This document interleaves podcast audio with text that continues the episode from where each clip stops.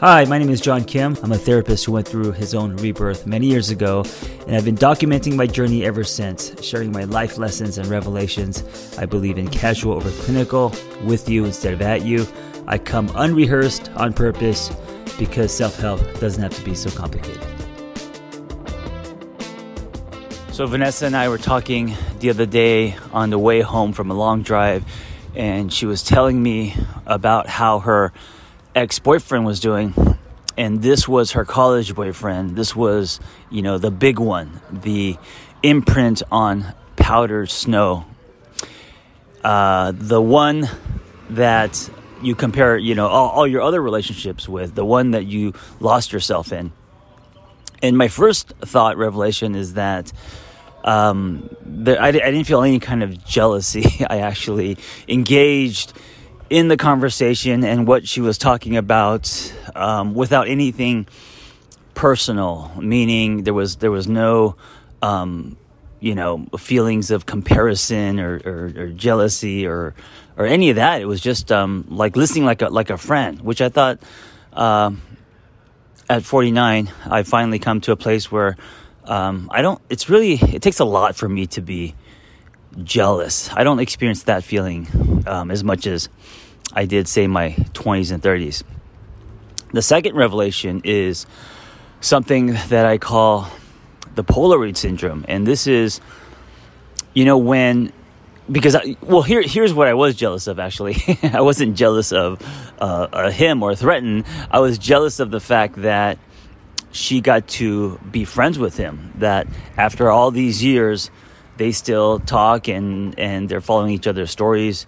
Um, and the intentions are, you know, there are no intentions other than just, you know, friends and two people in this world uh, who have collided and and and and hope the best for each other, right? So I got jealous because I wish I had that, and a lot of my relationships in the past um, didn't end well, uh, or there was definitely a lot of feelings, unresolved feelings um, probably more on their side than mine. Um, and I, I, uh, I think in my marriage, a lot more on my side, but because of that, um, you know, there, there's this uh, unsettling feeling.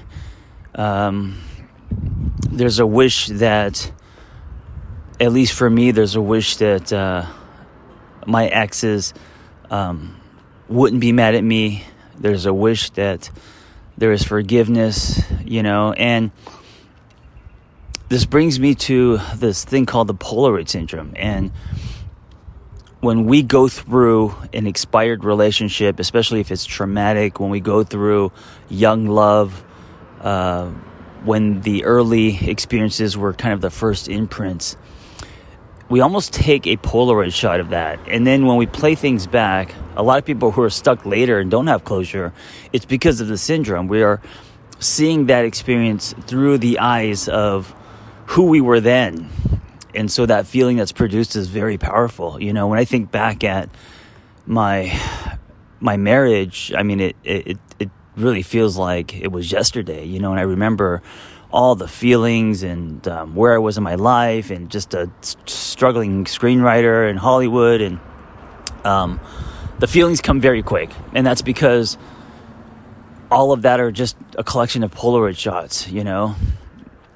Now, because of that, it's hard to close the relationship because we keep looking at the snapshots that were produced from us back then, not who we are now. Now, if I have, if I was actually friendly and and friends with, for example, my ex-wife, um, those Polaroids would turn into yearbooks, and I could close them because the relationship that I have with her as a friend would eclipse the old Polaroids that are branded in my brain. Does that make sense? So, like, as you become friends with someone and, and then you start to create new dialogue, new stories, you see them changing, right? You see the evolution of their story, and they do it with you as well. You're laying new tracks.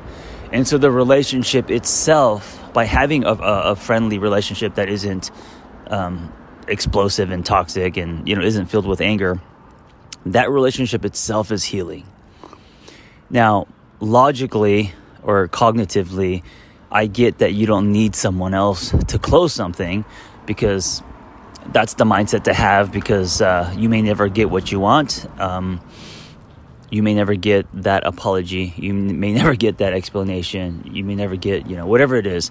And so by believing and this is a choice that you don't need someone else to close something the power now you get the power back right?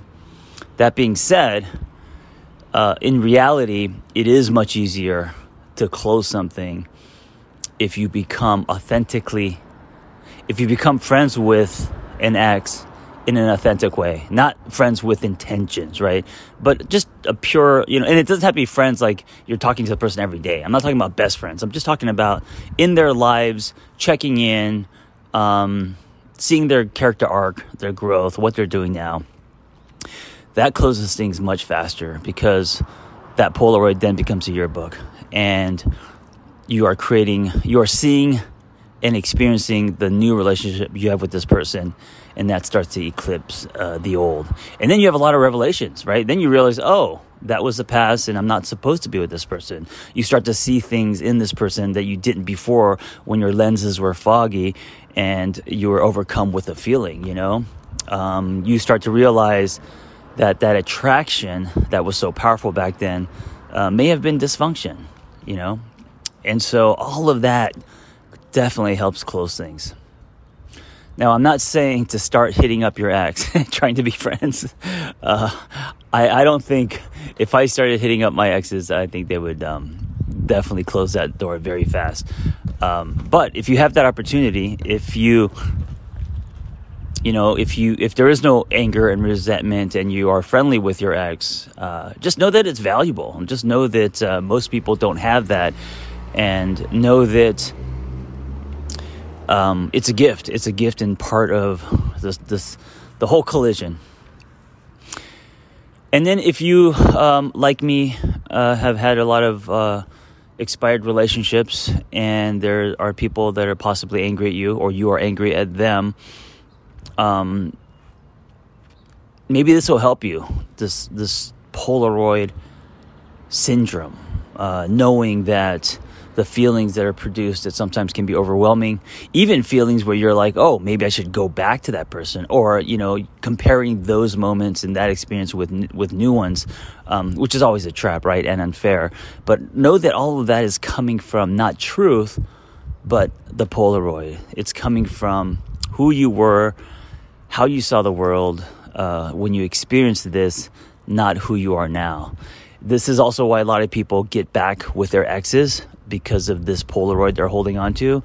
Um, and then when they get back, I mean, instantly they realize, okay, this is not going to work. And it's because they're holding on to old feelings, um, things that were produced, feelings that were produced when they were different, uh, when they were younger, you know. And then, of course, those feelings are very potent because um, when you play it back, you you uh, you feel them like they were yesterday be aware of it and know that that syndrome is very powerful. I always compare it to when you go back to your middle school and you're like, holy shit, look how tiny these chairs are.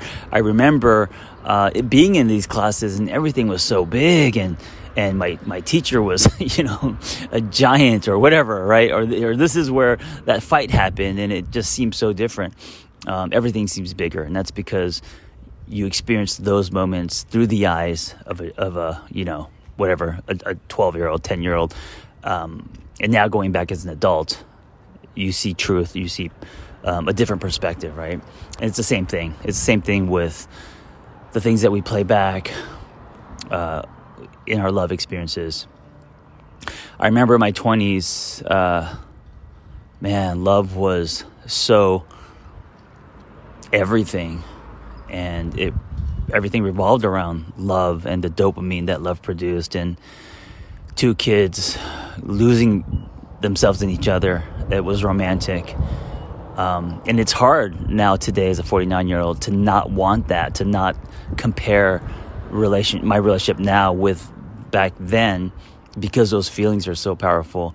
But of course, I know as an adult that that doesn't as necessarily equal healthy. I mean, obviously, because those relationships didn't work out, right?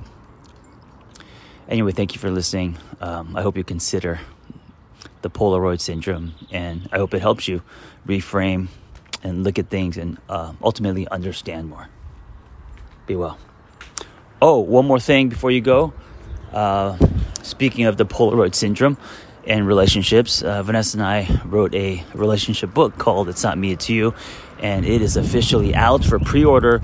We're doing something pretty cool. We are running a live book group, a book club, and um, we're giving you the ebook before the book even comes out if you buy the pre-order. So just uh, click my bio link on my Instagram, and you will see there see it front and center, or just uh, you can find it on Amazon. It's called "It's Not Me, It's You," and uh, send me the receipt, and we will give you the Zoom link and get you into this uh, book club. It's going to start probably at the end of May. Hope to see you inside.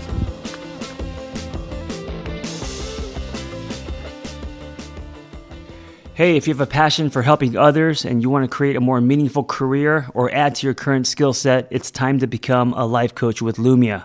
When I became a life coach many years ago, there wasn't anything like this. So I developed this program alongside with Noel Cordeau, Lumia Coach Training and it's amazing. It's 100% live and online, meaningful, evidence based education, real people, real community, ICF accredited to, with 20 diverse instructors and a thriving alumni community.